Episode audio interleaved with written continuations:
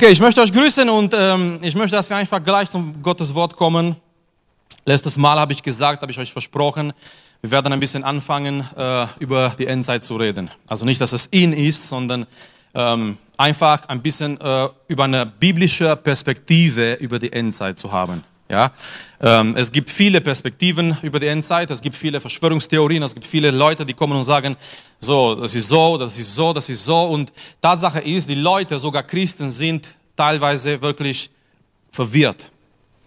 Und die Leute wissen nicht mehr, was sie glauben sollen. Es ist so wichtig, dass wir eine biblische Perspektive über die Endzeit haben. Und nicht nur über die Endzeit, sondern über jeden Aspekt unseres Lebens. Es ist so wichtig, dass die Bibel bestimmt, wie und was wir denken.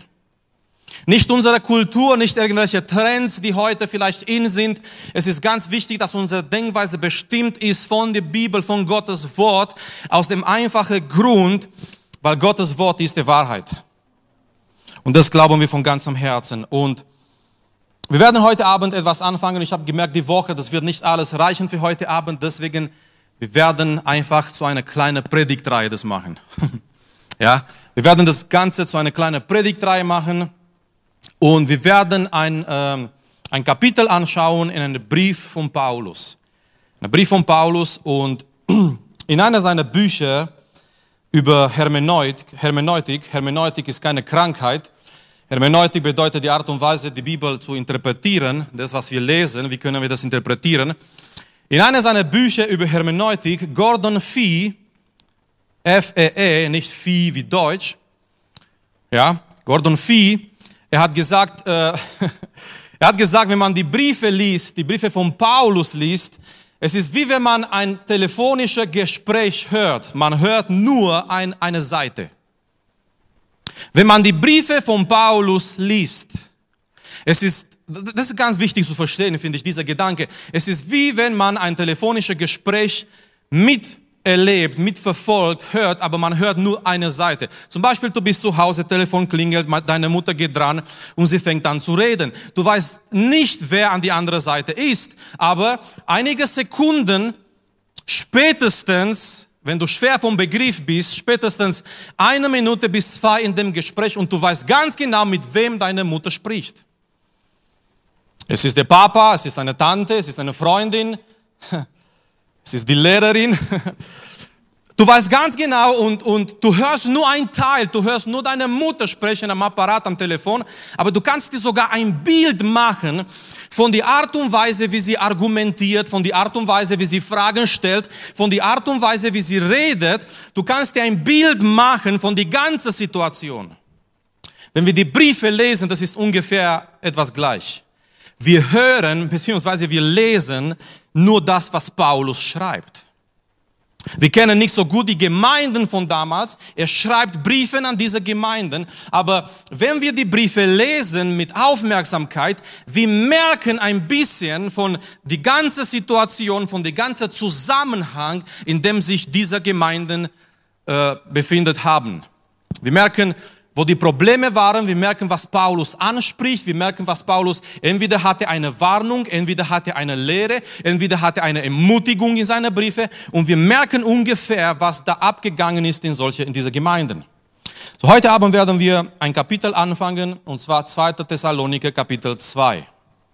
So, wenn ihr eine Bibel dabei habt, öffnet Gottes Wort in 2. Thessaloniker Kapitel 2 und da werden wir sein heute Abend. Wir werden ähm, gleich, gleich etwas lesen und danach werden wir äh, auch einige Bibelverse anschauen, beziehungsweise heute Abend nur die ersten zwei Bibelverse. Äh, ein sehr, sehr reiche Kapitel, was die Lehre angeht, was die Endzeit angeht. Äh, sehr viel hier reingepackt in dieses Kapitel. Deswegen, ich wollte nicht einfach so eine eine Predigt über das Ganze geben heute Abend, in dem wir nicht viel verstehen, sondern äh, lasst uns einfach Schritt für Schritt gehen heute Abend, vielleicht nächste Woche mit Gottes Hilfe und einfach Schritt für Schritt gehen durch diese Kapitel, indem wir uns eine biblische Perspektive über die Endzeit machen. So Paulus, er schreibt 1. und 2. Thessaloniker und sein Hauptthema ist die Wiederkunft des Herrn. Er erwähnt es fast in jedem Kapitel, 1. und 2. Thessaloniker. Er erwähnt dieses Thema, die Wiederkunft des Herrn. So, wir merken allein, wenn wir das lesen, Wir merken, okay, es war etwas da, weil Paulus, er, er weiß das, er empfindet das durch den Heiligen Geist. Er muss an dieser Gemeinde über dieses Thema sprechen, intensiv. Was war das Problem? Das Problem war mit dieser Gemeinde, sie wurden durch falsche, falsche Lehre durcheinander gebracht. Es kamen falsche Lehrer damals in die Gemeinde und diese Lehrer, die haben angekündigt, die haben gepredigt und gesagt, das Tag des Herrn hat schon angefangen. Das Tag des Herrn hat schon angefangen. Und als sie das gehört haben, als sie ähm, äh, die Gemeinde aus Thessalonika gehört haben, dass der Tag des Herrn schon angefangen hat, die haben sich erschrocken. Die haben sich erschrocken, die haben sich gefragt, ja, was ist mit uns? Die haben zwar diese Serie von Left Behind nicht gesehen, aber die haben sich ge gefragt, wurden wir zurückgelassen? Wenn der Tag des Herrn schon angefangen hat, ist Jesus schon gekommen. Wenn er schon gekommen ist, hat er schon seine Gemeinde zu sich genommen. Und wenn das geschehen ist, was ist mit uns passiert? Und wirklich Furcht und Panik kam in dieser Gemeinde durch diese falsche Lehre. Wisst ihr, als ich, ich habe die Woche gedacht, als ich ein kleiner Junge war in der Gemeinde, so Teenager-Richtung, ja, ähm, es gab immer wieder Predigten über Jesu Wiederkunft. Und ich muss euch ehrlich sagen, diese Predigt waren so Horrorpredigten für mich. Kennt ihr das? Und ganz besonders, eigentlich, eigentlich die Tatsache, dass Jesus kommt, das soll, soll eine frohe Botschaft sein für die Gemeinde. Amen. Aber für mich damals und nicht nur für mich, irgendwie diese, diese Predigten über Jesu Wiederkunft, die wurden so dargestellt, das waren für mich Horrorpredigten. Besonders, weil die Gemeinde, wo ich aufgewachsen bin, hat einen sehr großen Akzent, Schwerpunkt nicht auf die Gnade Gottes, sondern auf die Taten gesetzt. Und so die Predigten waren so in der Richtung, wenn du nicht genug bist, dann bist du nicht dabei, wenn Jesus kommt. Wenn du deine Bibel nicht genug liest, du bist bei der Entrückung nicht dabei. Wenn du nicht genug betest, dann bist du bei der Entrückung nicht dabei. Und weil ich in einer Pfingstgemeinde aufgewachsen bin, es gab auch diese Teil, wenn du nicht in andere Zunge redest, du bist bei der Entrückung nicht dabei. Und ich war, ich war paff, weil ich las die Bibel nicht genug. Ich meine, wann ist genug genug in Gottes Augen? Amen. Ich las die Bibel nicht genug. Ich, ich habe empfunden, ich bete nicht genug. Und irgendwann später kam noch das mit Selbstbefriedigung, Pornografie. Und ich dachte, wenn der Herr jetzt kommt, ich bin sicher nicht dabei. Und so kamen Prediger und die haben angefangen zu lehren und zu sagen, ja, der Herr Jesus kommt und wenn er kommt und wenn du nicht so und so und so bist, dann bist du nicht dabei. Und all diese Predigten waren für mich so eine Art Horrorpredigten. Kennt ihr das? Und sowas ungefähr war bei Thessaloniker. Es ist diese falsche Lehre gekommen und die Leute haben gesagt, der, Tag des Herrn hat schon, angefangen und die haben angefangen Panik zu haben. Und Paulus schreibt, und besonders Kapitel 2, ich möchte, dass wir jetzt anfangen und einige Bibelverse. Wir werden ein bisschen mehr lesen, wie wir heute Abend äh, anschauen, damit wir den Zusammenhang verstehen.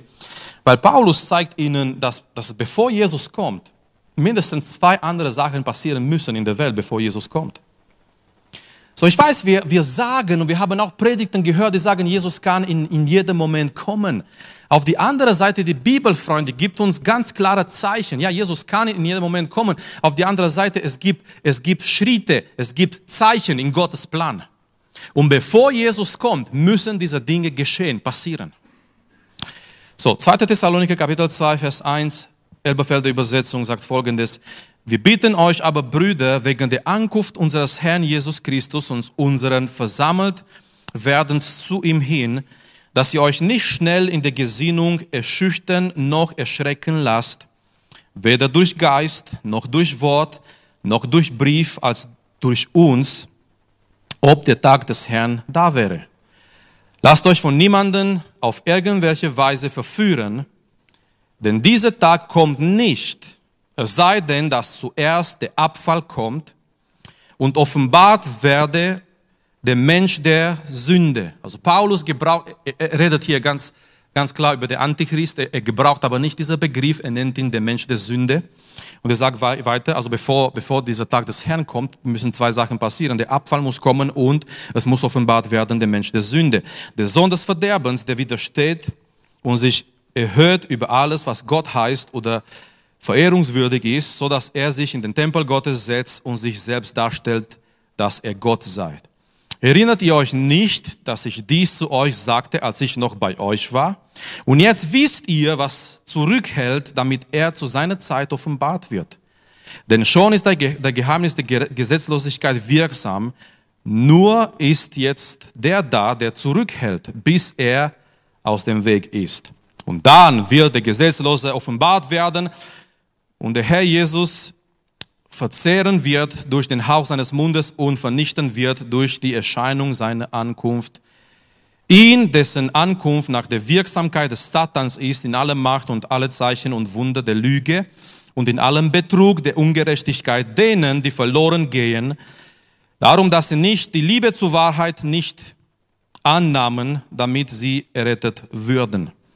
Und weiterhin ermutigt die Gemeinde, dass sie nicht zu solche Sachen bestimmt wurden, sondern zu der Errettung.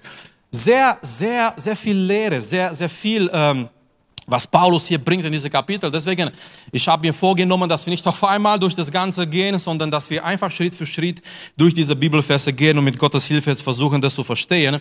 So, wenn wir über ein, eine biblische Perspektive über die Endzeit reden, heute Abend werden wir über folgende Thema reden den Tag, auf den wir warten. Das ist sein Thema. Er fängt an und er redet über den Tag, auf den wir warten. Wir Christen, wir warten, wir warten auf einen Tag. Amen. Es gibt so Tage, auf denen wir warten im Leben. Ich sehe heute Abend hier Teenies und die haben bestimmt gewartet, dass sie 14 werden, damit sie in die Jugend kommen können. Ich hoffe, die sind wirklich äh, sehr begeistert und nicht enttäuscht. Ich hoffe, die sind wirklich sehr froh über das, was sie heute Abend hier erleben. Wir warten auf bestimmte Tage in unserem Leben. Wir warten, dass wir 18 werden auf welche Grund wir auch immer, keine Ahnung, dass wir fahren dürfen, dass wir heiraten können, dass wir zu unserer Mama und Papa endlich unsere Meinung sagen können, dass wir irgendwas unternehmen können. Wir warten, dass wir 18 werden. Wir warten auf bestimmte Tage in unserem Leben, dass wir das machen, dass wir heiraten, dass wir einen Job haben. Ähm, mit Gottes Hilfe nächstes Jahr werde ich 40 werden. Ich weiß, ich sehe aus ein bisschen wie 25. Ähm, ich warte nicht auf diesen Tag unbedingt. Ich meine, es wird kommen mit Gottes Hilfe. Ich bin dankbar. Ich warte eher auf den Tag, wo die sagen, man hat etwas erfunden, um zurück in die Vergangenheit zu gehen. Ja, auf, auf das warte ich. Auf der Typ vom Back to the Future. Ja, mit seiner, okay, das kennt ihr nicht, das war nicht eure Generation, vielleicht wahrscheinlich dieser Film. Auf dem würde ich warten, dass so einer mit grauer Haare kommt und sagt, hier ist diese Maschine und da gehst du zurück, als du ein Teenager warst oder keine Ahnung was in deiner Jugend und dann würde ich einige Sachen ein bisschen anders machen. Ähm, wenn, ihr, wenn ihr denkt, was, äh, wir können gerne reden bei einem Glas Cola und okay, das darf man nicht, nachher Cola trinken und Chips essen wegen Corona. Ähm, aber wir warten auf, auf, auf irgendwelche Tage in unserer in unserem Leben, nicht? Man wartet darauf und wenn dieser Tag kommt und, aber die Sache ist, wir, wir als Christen, wir warten auf einen Tag. Das soll unser Leben bestimmen, Freunde. Und was mir weh tut manchmal, wenn ich so die Gemeinde anschaue, ist, wir haben fast vergessen, dass dieser Tag kommt. Wehe, wir gewöhnen uns zu sehr auf dieser Erde, Freunde. Wehe, wehe, wir vergessen, dass wir nur Pilger sind auf ihrer Reise, weil das sind wir. Die Bibel sagt uns so klar, unsere Heimat ist nicht diese Erde. Unsere Heimat ist nicht eine irdische Heimat. Wir haben ein, ein Staat von Gott vorbereitet im Himmel, in sein Reich. Und wir warten als Christen, als Christen auf einen Tag. Und Paulus fängt an, und das ist ein Thema, er spricht über diese besonderer Tag. Und äh, wenn ihr gemerkt habt, wenn ihr gelesen habt in Vers 1 und 2 und auch in Vers 3 eigentlich am Anfang, er gebraucht drei Begriffe, um diesen Tag zu beschreiben. Es ist gleiche Sache, aber er, er, er gebraucht drei Begriffe. Begriff Nummer eins ist die Ankunft unseres Herrn. Begriff Nummer eins ist in Vers 1. Wir bitten euch aber, Brüder, wegen der Ankunft unseres Herrn. Das Wort hier ist das griechische Wort Parousia. Und sehr interessant, direkt übersetzt von Griechisch, dieser Parousia bedeutet nicht Ankunft, dieser Parousia bedeutet Gegenwart. Gegenwart. Auf einmal Jesus ist da. Auf einmal seine Gegenwart ist da. Aber nicht in, in die Art und Weise, wie wir über diese Gegenwart sprechen und wir sagen, Jesus ist gegenwärtig in einem Gottesdienst, sondern Jesus ist wortwörtlich wieder da. Das gleiche Wort finden wir in 1. Thessaloniker Kapitel 4, wo er die Parousia beschreibt in mehrere Phasen. Parousia ist etwas, was geschieht, diese Gegenwart des Herrn, wenn er wiederkommt. Es geschieht in mehrere Phasen. Die erste Phase ist die Auferstehung der Toten von diejenigen, die in Jesus gestorben sind, beziehungsweise entschlafen sind. Er gebraucht dieses Wort. Das ist die erste Phase in die Parousia. Die Toten in Christus, die werden aufwecken. Zweite Phase ist, die Gemeinde wird Gemeinde da ist auf die Erde, wird verwandelt sein und entrückt werden. Dritte Phase ist diese Begegnung in das Himmlische, wo der Herr kommt, die Toten wurden aufgeweckt, die Gemeinde, die auf die Erde ist, die wird verwandelt, entrückt und Paulus sagt, und wir werden ihm entgegenkommen in der Luft. Das ist die dritte Phase, wo der Herr Jesus Christus sich mit seiner Gemeinde trifft in der Luft. Das ist, das ist wirklich, das sind diese Phasen in dieser Parousia. Und wenn er sagt, wenn er über diesen Aspekt spricht, Nummer eins, der Begriff Nummer eins ist diese Ankunft des Herrn. Begriff Nummer zwei im Vers eins ist unsere versammelt werdens zu ihm.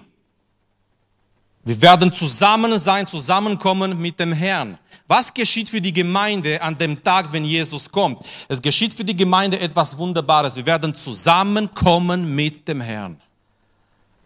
Stellt euch vor, Leute. Derjenige, der für uns gestorben ist und wir haben ihn nicht gesehen. Petrus sagt in 1. Petrusbrief Kapitel 1, wir, wir lieben ihn, ohne ihn zu sehen. Das ist das christliche Leben. Du hast von ihm gehört. Du hast von ihm eines Tages gehört in einem Gottesdienst. Jemand hat zu dir gepredigt. Jemand hat dir Zeugnis gegeben. Du hast von ihm gehört. Und der Heilige Geist hat dieses Wort echt und wahr gemacht in dein Herz. Und du hast dich in Jesus verliebt. Und du hast angefangen, Jesus zu lieben. Du hast ihn nie gesehen. Du weißt nicht, wie er aussieht, aber du weißt, wie er ist. Du weißt, dass er real ist. Und dein ganzes Leben hast du ihm gedient. Du hast ihm gesungen, du hast ihm angebetet, du hast ihm geliebt. Und stellt euch vor, dieser Tag, wenn wir, wenn wir Jesus sehen. Mann, ich sag's dir heute Abend, egal was in dein Leben abgeht, gib nicht auf. Das lohnt sich auf diesen Tag zu warten. Es lohnt sich nicht aufzugeben.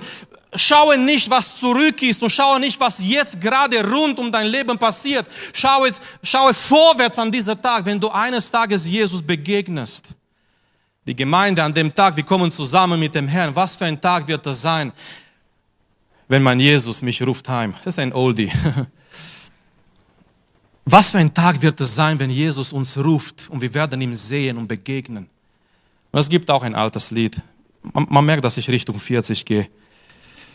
Es gibt auch ein, ein altes Lied. Das erste, was ich, was ich im Himmel sehen werde, ist, ist Jesus, ist Jesus Gesicht. Ich werde nicht die goldene Straße, ich werde nicht um Himmel, Himmel laufen und die goldene Straße suchen. Oder das erste, was ich sehen möchte, was ich sehen möchte, ist Jesus. Ihm zu sehen, der sich für mich gab. Ihm zu sehen, den ich geliebt habe mein ganzes Leben. Ihm zu sehen, zu dem ich gesungen habe über seine Liebe, über seine Gnade. Und, und Leute, für die Gemeinde ist eine wunderbare Sache, wenn Jesus wiederkommt. Das bedeutet unsere zusammen versammelt äh, werden zu ihm. Gleiche, gleiche, gleiche Ereignis. Jesus kommt, seine Ankunft für die Gemeinde, das bedeutet, wir kommen zusammen mit dem Herrn. Und dritte Sache, was wie Paulus diesen Tag beschreibt, er gebraucht einen Begriff aus dem Alten Testament. Er nennt es der Tag des Herrn. Der Tag des Herrn. So, wenn ihr in die Bibel zu Hause seid, was ich davon ausgehe und was ein echter Christ sein sollte, Amen. Ich meine, ein Arzt muss seine Bücher kennen. Ein IT-Experte muss seine Bücher kennen. Ein Ingenieur, er muss die ganzen Rechnungen kennen. Ein Christ, ich gehe davon aus, sollte seine Bibel kennen. Es ist kein, kein richtiger, echter, brennender Christ, jemand, der, der nicht mal weiß, dass das Buch Jona in der Bibel ist. Ich meine, stellt euch vor, wir kommen, eines, wir, kommen, wir kommen eines Tages in den Himmel und so jemand läuft zu uns und sagt, äh, hast du mein Buch gelesen? Ich bin Jona. Äh, hm, nein, ich war mehr so mit dem Neuen Testament. Aber sei mir nicht böse, war nicht persönlich, ja. Und außerdem mag ich Fische nicht und deswegen. Nein, aber ein echter Christ muss, muss eine Bibel kennen und wenn wir im Alten Testament lesen, es kommt immer wieder, immer wieder, besonders bei den Propheten, dieser Begriff, der Tag des Herrn. Und sehr interessant, ganz wichtig, im Alten Testament, dieser Tag des Herrn ist ein Tag der Zorn und der Gericht Gottes. Es wird manchmal, dieser Tag des Herrn wird manchmal beschrieben von den Propheten im Alten Testament, ist ein schrecklicher Tag, ist ein dunkler Tag, ist ein Tag der Strafe, ist ein eine, eine schwere Tag von Gottes Gericht. Ich möchte eigentlich ähm, ganz kurz in, in Amos lesen.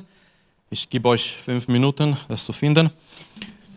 In Amos in Kapitel 5, in Vers 18 angefangen. Schau mal, was Amos hier schreibt. Weil, ja, wir sagen, komm Herr Jesus und wir, wir warten auf diesen Tag des Herrn und wir warten, dass Jesus kommt.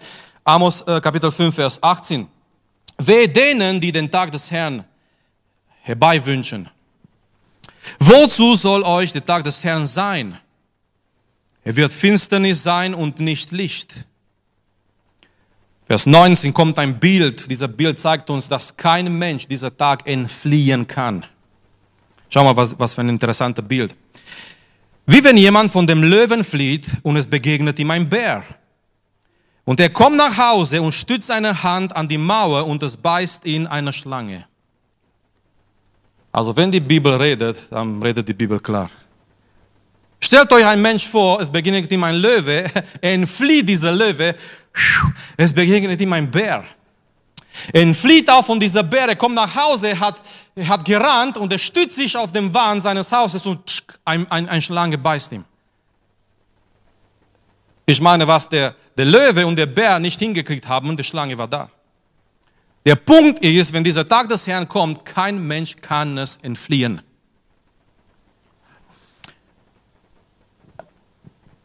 Nun, vielleicht jemand denkt, Moment, Marius, äh, du hast gesagt, wenn Jesus kommt, ist es schön. Von der anderen Seite, wenn der Tag des Herrn kommt, ist ein schrecklicher Tag. Wehe denen, die sich diesen Tag wünschen die Sache ist ganz, ganz wichtig, zu wem, zu wem Amos hier redet. Er redet nicht zu der Welt, er redet zu das Volk Israel, aber er redet für diejenigen, zu diejenigen, die dachten, die gehören zum Volk Gottes, aber die waren nicht echt. Für wem wird dieser Tag des Herrn schrecklich sein? Nun ja, einmal für die Welt, das, das wissen wir, das, das sagt die Bibel ganz klar. Wenn Jesus wiederkommt, er kommt als Richter. Ich habe am Himmelfahrt auch erwähnt, an dem Tag werden keine Atheisten mehr sein. Wenn Jesus wiederkommt und alle sehen ihn, es wird ein schrecklicher Tag sein für die Ungläubigen, für die Welt. Aber, aber darf ich euch noch etwas mitgeben heute Abend, bevor wir fast zum Schluss kommen? Dieser Tag wird schrecklich sein für diejenigen, die Sonntag für Sonntag in einer Gemeinde sitzen und die nicht von ganzem Herzen bekehrt, gerettet zum Gottesvolk gehören. Ich meine, ich meine, was für ein Schreck wird das sein? Das ganze Leben zu denken, okay, ich bin in Ordnung, ich gehe in die Gemeinde Gottes in Trossingen, ich singe die Lieder, ich, ich bete die Gebete, ich höre die Predigten, ich versuche die Predigten mitzufolgen. Ich gehe in die Gemeinde Gottes Trossingen und ich versuche ein guter junger Mann, eine gute junge Mädchen zu sein und zu, zu denken, sich auf, auf all diese Dinge zu stützen und zu denken, ich gehöre zu Gottes Volk, aber nicht wirklich innerlich neu geboren zu sein, nicht in eine lebendige, persönliche, tägliche Beziehung mit dem Herrn zu sein. Und was für ein Schreck wird es sein an dem Tag, wenn dieser Tag kommt und du denkst, es erwartet dich was Gutes, aber letztendlich, dieser Tag ist für dich dann Gericht und Gottes Zorn. Amos spricht zu diejenigen aus dem Volk Gottes, weil schau mal, was er sagt in Vers 20. Wird denn nicht äh, der Tag des Herrn Finsternis sein und nicht Licht und Dunkelheit und nicht Glanz? Schau mal, was Gott hier sagt. Das ist sehr hart. Das ist sehr hart. Also wenn die Propheten heute predigen, predigten würden, so wie sie geschrieben haben, wenn sie in unserer Zeit predigen würden, puh. also ich weiß nicht, wenn Amos jetzt eine Bewerbung schreibt für den nächsten Pastor in einer Gemeinde, schickt uns eine deiner Predigten. Okay, ich schicke euch Amos Kapitel 5. Ich hasse, ich verschmähe eure Feste und eure Festsammlungen, mag ich nicht riechen. Denn wenn ihr mir Brandopfer und eure Speiseopfer opfert, habe ich kein Wohlgefallen daran und das Friedensopfer von euren Mastvieh mag ich nicht ansehen. Das waren nicht Leute aus der Welt, die geopfert haben und Feste gehabt haben, das waren Gottes Volk. Aber Gott sagt, ich, ich mag eure Feste nicht. Okay, schau mal, was jetzt kommt in Vers 23. Er nennt ihre Lieder, ihre Lobpreis Lärm. Tu den Lärm deiner Lieder von mir weg und das Spiel deiner Harfen mag ich nicht hören. Gott sagt, ich möchte deine Lieder nicht hören. Leute, darf ich euch was sagen, bevor wir fast zum Schluss kommen? Wenn wir hier kommen und unser Leben nicht in Ordnung ist mit Gott und wir singen und wir spielen, Gott sagt, hör bitte auf, ich möchte das nicht hören. Glaubt ihr das? Okay, ihr, braucht kein Amen sagen, oder? Aber das ist Gottes Wort. Gott sagt, tu den Lärm deiner Lieder weg von mir. Weil das waren Menschen, die haben sich genannt Gottes Volk, die waren aber nicht in einer guten Beziehung mit dem Herrn. Und, und Gott sagt, ich möchte das nicht hören, ich brauche das nicht. Er braucht nicht unsere Lieder. Er braucht unser Herz. Weil echte Anbetung kommt vom Herz heraus. Er braucht nicht unsere Lieder. Ich meine, wir sind, was denkt ihr, wir sind die Lieder im Himmel. Schön. Höchstwahrscheinlich. Ganzer Himmel voll mit Liedern, Betung. Es ist nicht so, dass Gott sagt, okay, wäre gut, wenn ihr singt. Hab heute einen schlechten Tag, lass hören. Nein, er braucht nicht unser, er braucht unser Herz. Wenn er unser Herz hat, alles fließt daraus, Anbetung, Lobpreis. Egal wie deine Stimme ist, du singst mit deinem Herz. Was rauskommt, du bist nicht zuständig. So hat dir Gott eine Stimme, eine Stimme gegeben. Singt, Bruder. Natürlich nicht hier vorne, unbedingt. Aber singt, weil du singst mit deinem Herz. Amen. So, Paulus sagt, wir warten auf einen Tag. Er, er, er nennt, er gibt uns hier drei Begriffe. Es ist, es ist die Ankunft des Herrn, wenn der Herr Jesus wiederkommt. Es ist unsere Versammlung zusammen mit dem Herrn, das ist das Wort für die Gemeinde. Die Gemeinde wird zusammen sein für immer mit dem Herrn Jesus Christus. Ein ewiger Gottesdienst. Deswegen, wenn du nicht so zurechtkommst mit Gottesdiensten hier auf Erde, hm. ein ewiger Gottesdienst. Wir werden dort ewig sein in Gottes Gegenwart. Keine Angst, wir werden nicht auf einer Wolke schweben und Harfe spielen. Ich bin kein Fan von Harfe, ja, von diesem Instrument Harpe, eh, Schlagzeugmäßig und so. Ähm, manche denken, ja, wird es nicht langweilig sein im Himmel, ganze Tag mit Harpe dazu singen. Das steht nirgends in der Bibel, dass wir das machen werden. Wir werden Gemeinschaft mit Gott haben. Wir werden zusammen sein mit Jesus, mit alle Heiligen. Natürlich ist es nicht langweilig. Ich meine, allein wenn Daniel sein Leben erzählt, das kann eine Weile dauern oder andere Männer Gottes aus der Vergangenheit und mit, das wird eine schöne Sache sein. Das ist ein Wort für die Gemeinde, wenn Herr Jesus wiederkommt. Das bedeutet für die Gemeinde, wir werden zusammen mit Jesus, mit ihm sein. Aber, er sagt es, das ist auch der Tag des Herrn. Für manche wird es, für manche aus der Gemeinde, das wird ein eine schrecklicher Tag sein. Erinnert euch an die das Gleichnis von den zehn Jungfrauen ist ein Gleichnis für die Gemeinde. Alle zehn waren Jungfrauen, rein. Alle zehn haben auf der, der Bräutigam gewartet. Alle zehn haben sich vorbereitet. Alle zehn sind eingeschlafen. Ich habe Prediger gehört, die haben nur die fünf Unweise kritisiert. Die, die, nein, alle zehn sind eingeschlafen. Alle zehn haben diesen Ruf gehört. Der Bräutigam kommt, kommt ihm entgegen. Aber fünf, fünf waren nicht richtig vorbereitet. Erinnert euch, Matthäus Kapitel 7, wenn Jesus sagt, und das, dieses Wort erschreckt mich ein bisschen, wenn Jesus sagt, es werden viele kommen, viele kommen. Die werden sagen an dem Tag, Herr, Herr, öffne uns. Und, und der Herr Jesus wird sagen, ich, ich, ich kenne euch nicht. Und wir müssen eine Sache verstehen. Jesus kennt alle Menschen, er ist allwissend. Aber es gibt verschiedene verschiedene Maßen, verschiedene Art und Weise zu kennen. Du kannst jemanden kennen durch Information. Du kannst aber jemanden kennen in einer Beziehung.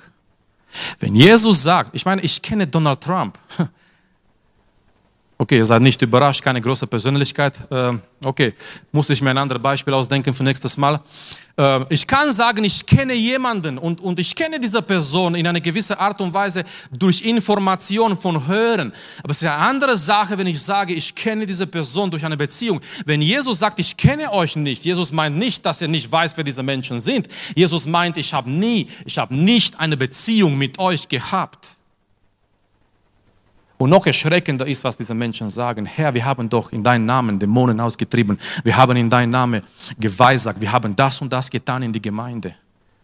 Und nochmal, Freunde, die Sache mit dem Herrn ist nicht etwas zu tun in der Gemeinde. Die Sache mit, dem Herrn ist, eine Beziehung mit ihm zu haben. Das, was ich hier mache, ich kann hier predigen Sonntag für Sonntag. Ich kann hier kommen und Dienste machen. Die erretten mich nicht. Das Einzige, was mich rettet, ist die Gnade Gottes, Jesu Opfer am Kreuz. Und weil er für mich gestorben ist und er, er wird Herr über mein Leben, ich habe täglich eine Beziehung mit dem Herrn. Ist diese Beziehung immer vollkommen von meiner Seite? Nein. Vernachlässige ich manchmal diese Beziehung? Leider ja.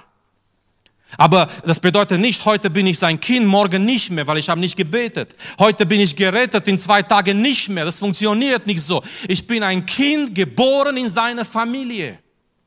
Habe ich Fehler in meinem Wandel mit dem Herrn? Ja, immer wieder, leider. Aber trotzdem bin ich sein Kind. Und wenn ich eines Tages vor, vor der, der, der Tür des Himmels stehe, und Jesus mich unter der Vater mir eine Frage stellt, warum soll ich dich reinlassen? Es gibt nur eine Antwort, was gültig ist. Kennt ihr, wenn man irgendwo reingehen möchte und äh, Access denied.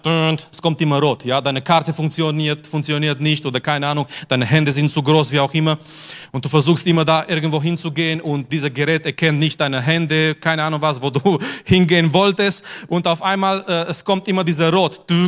Nein, das, du kannst nicht hineingehen.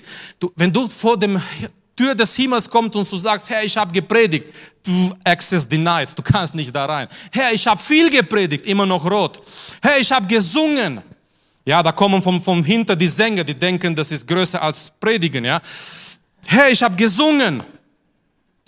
Obwohl, ja, die Sänger, die wiederholen die gleichen Lieder. Der Prediger darf nicht seine eigene Predigt immer wiederholen. Nur manche Gedanken mit anderen Titeln, aber das ist eine andere Sache. Und, und dann kommen, ja, dann kommen die Propheten von hinten. Moment, wir haben geweissagt. Wir haben geweissagt und Access denied, das ist immer rot. Es gibt nur eine Antwort, was diese Tür öffnet, was uns Zugang gibt, die Antwort ist, ich, ich sollte rein, ich darf rein, weil Jesus für mich gestorben ist. Und ich habe sein Opfer, ich habe sein Opfer akzeptiert. Ich habe sein Opfer angenommen. Er hat es getan an meiner Stelle. Ich bin nicht würdig, aber er Er nahm es auf sich. Und das ist die Gnade Gottes. Ich möchte, dass die Sänger nach vorne kommen.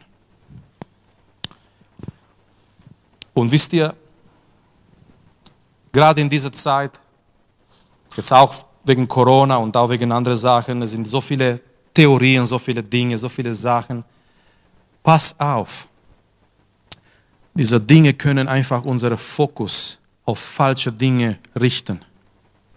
Wisst ihr, was wirklich, was wirklich wichtig ist? Nicht, ob eine Impfung kommt, ob der Chip schon unterwegs ist. Wisst ihr, was ganz wichtig ist? Ob du und ich, ob wir vorbereitet sind für diesen Tag. Weil so wie Richard gesagt hat, kommen, was kommen mag, wir müssen bereit sein. Egal was kommt über diese Welt, egal was kommt, und es werden Sachen kommen, Gottes Wort sagt uns ganz klar in, in die Bibel. Aber wie wird dieser Tag für dich sein? Ich glaube, das ist die Frage heute Abend. Diese Frage gehen wir im, im Gebet, im Lobpreis. Mit dieser Frage muss sich jeder heute Abend konfrontieren. Ich und du. Wie wird dieser Tag für dich sein? Wenn Jesus wiederkommt und er wird kommen. Er fragt nicht nach unserer Erlaubnis, er fragt nicht nach, nach unserer Meinung, er fragt nicht, ob die Leute äh, einverstanden sind auf dieser Welt, Politiker und Leiter und so weiter. Jesus wird kommen. Wie wird dieser Tag für dich sein? Es ist eine Freude sein, du wirst zusammen mit ihm sein. Hier ist der Punkt. Du wirst zusammen mit ihm sein, wenn du hier schon zusammen mit ihm warst. Amen. Ich wünsche niemanden hier in diesem Raum, ich wünsche niemanden, ich wünsche niemanden, dass dieser Tag ein Schrecken ist. Es wäre so schade in so einem Gottesdienst zu sein oder jahrelang in, in der Jugend, in der Gemeinde zu sein, entweder in Trossingen, in Schwenningen, egal wo. Es wäre so schade, einfach ein Mitläufer zu sein und wenn dieser Tag kommt, ist ein Tag des Schreckens. Ich wünsche niemandem. Ich wünsche, dass dieser Tag für jeder einzelne von uns eine Freude ist. Weil wir wissen, wenn er kommt, wir gehören zu ihm. Und wir kommen nicht zu Gericht. Wir kommen nicht zu Gericht. Weil unsere Sünden, unsere Sünden, die wurden schon bestraft in Jesus Christus. Das ist die Errettung. Die Gemeinde kommt nicht zu Gericht, die Gemeinde kommt zu den Belohnungen, das ist wie eine andere Geschichte. Aber die Gemeinde kommt nicht zu dieser Gericht wie der Welt. Weil unsere Sünden, wenn du Jesus Christus empfängst in dein Leben, wenn du Jesus Christus begegnest, wenn er Herr wird über dein Leben und du akzeptierst Jesu Werk am Kreuz, es geschieht dieser Tausch, dieser Transfer. Deine Sünden wurden genommen. Jesus ist schon für deine Sünden gestorben und du empfängst seine Gerechtigkeit. Und so an dem Tag stehst du vor Freude vor Freude, voll Freude vor Gott, vor dem Herrn. Weil du weißt, das Problem deiner Sünden, es wurde schön erlöst, gelöst am Kreuz. Das ist gute Nachricht. Amen. Lasst uns aufstehen und wenn du heute Abend da bist und ich möchte wirklich, ich, ich wünsche nicht, dass diese Predigt eine Horrorpredigt ist für jemand, dass jemand sich so fühlt, wie ich mich gefühlt habe als Teenager in der Gemeinde ich wünsche, dass diese Predigt eine Motivation ist, Gott zu suchen. Und wenn du hier bist heute Abend und wenn du noch diese Sache wirklich noch nicht erlebt hast in deinem Leben, wenn du dein Leben noch nicht dem Herrn gegeben hast, wenn du noch nicht Jesus empfangen hast als Herr und Retter über dein Leben, ist die Möglichkeit, das jetzt und heute, gerade jetzt zu tun. Wenn der Heilige Geist an dein Herz wirkt, öffne dein Herz für Gott, für den Heiligen Geist. Sag nicht Nein zu Gott. Weil die Bibel sagt uns, der morgige Tag gehört nicht uns. Das, was Gott uns gegeben hat, ist jetzt, heute. Nicht mal heute Abend. sondern dieser Augenblick, dieser Moment, wenn Gott uns jetzt ruft. So lasst uns jetzt wirklich unseren Blick auf, auf Jesus richten heute Abend. Lasst uns ihm anbeten und loben und preisen. Er ist unser Retter, der bald wiederkommt. Das sollte für die Gemeinde eine große Freude sein, zu wissen, Jesus kommt bald. Die Urgemeinde hat sich gegenseitig gegrüßt mit Maranatha. Die Zeiten haben sich geändert. Hey, was geht? Ciao und so weiter, okay. Ähm, aber in dieser Gruß, ich sage nicht, dass es falsch wäre, ähm, aber in dieser Gruß von Maranatha, das war diese Botschaft, der Herr kommt bald. Die haben mit so einer Intensität gelebt, weil die haben gedacht und gewusst, der Herr kommt bald. Und wir sind jetzt 20, äh, 2000 Jahre danach. Und wenn sie damals geglaubt und gesagt haben, der Herr kommt bald, umso mehr können wir heute Abend sagen, der Herr kommt bald. Aber vielleicht du sagst, ach Marius, aber es sind 2000 Jahre vorbeigegangen. Die Bibel sagt uns, für den Herrn sind sie wie, wie zwei Tage. Weil Gott ist nicht an unsere Zeit gebunden. Für uns sind das 2000 Jahre Geschichte. Für ihn sind wie zwei Tage. Weil er hat noch Geduld, damit keiner stirbt, damit keiner umkommt, sodass keiner noch, dass, dass jeder noch zu ihm kommen kann, um Buße zu tun. Vielleicht hat er Geduld für dich. Vielleicht ist dein Leben gerade nicht in Ordnung mit Gott. Vielleicht bist du nicht gerettet. Vielleicht kennst du Gott nicht persönlich. Er ist noch nicht gekommen. Er hat noch Geduld. Vielleicht hat er Geduld sogar mit dir, damit du kommst, damit du kommen kannst, damit du dein Leben in Ordnung mit Gott bringen kannst. Lasst uns im Gebet vor ihm kommen. Ich glaube, jeder weiß, was auf sein eigenes Herz ist, um mit Gott zu besprechen.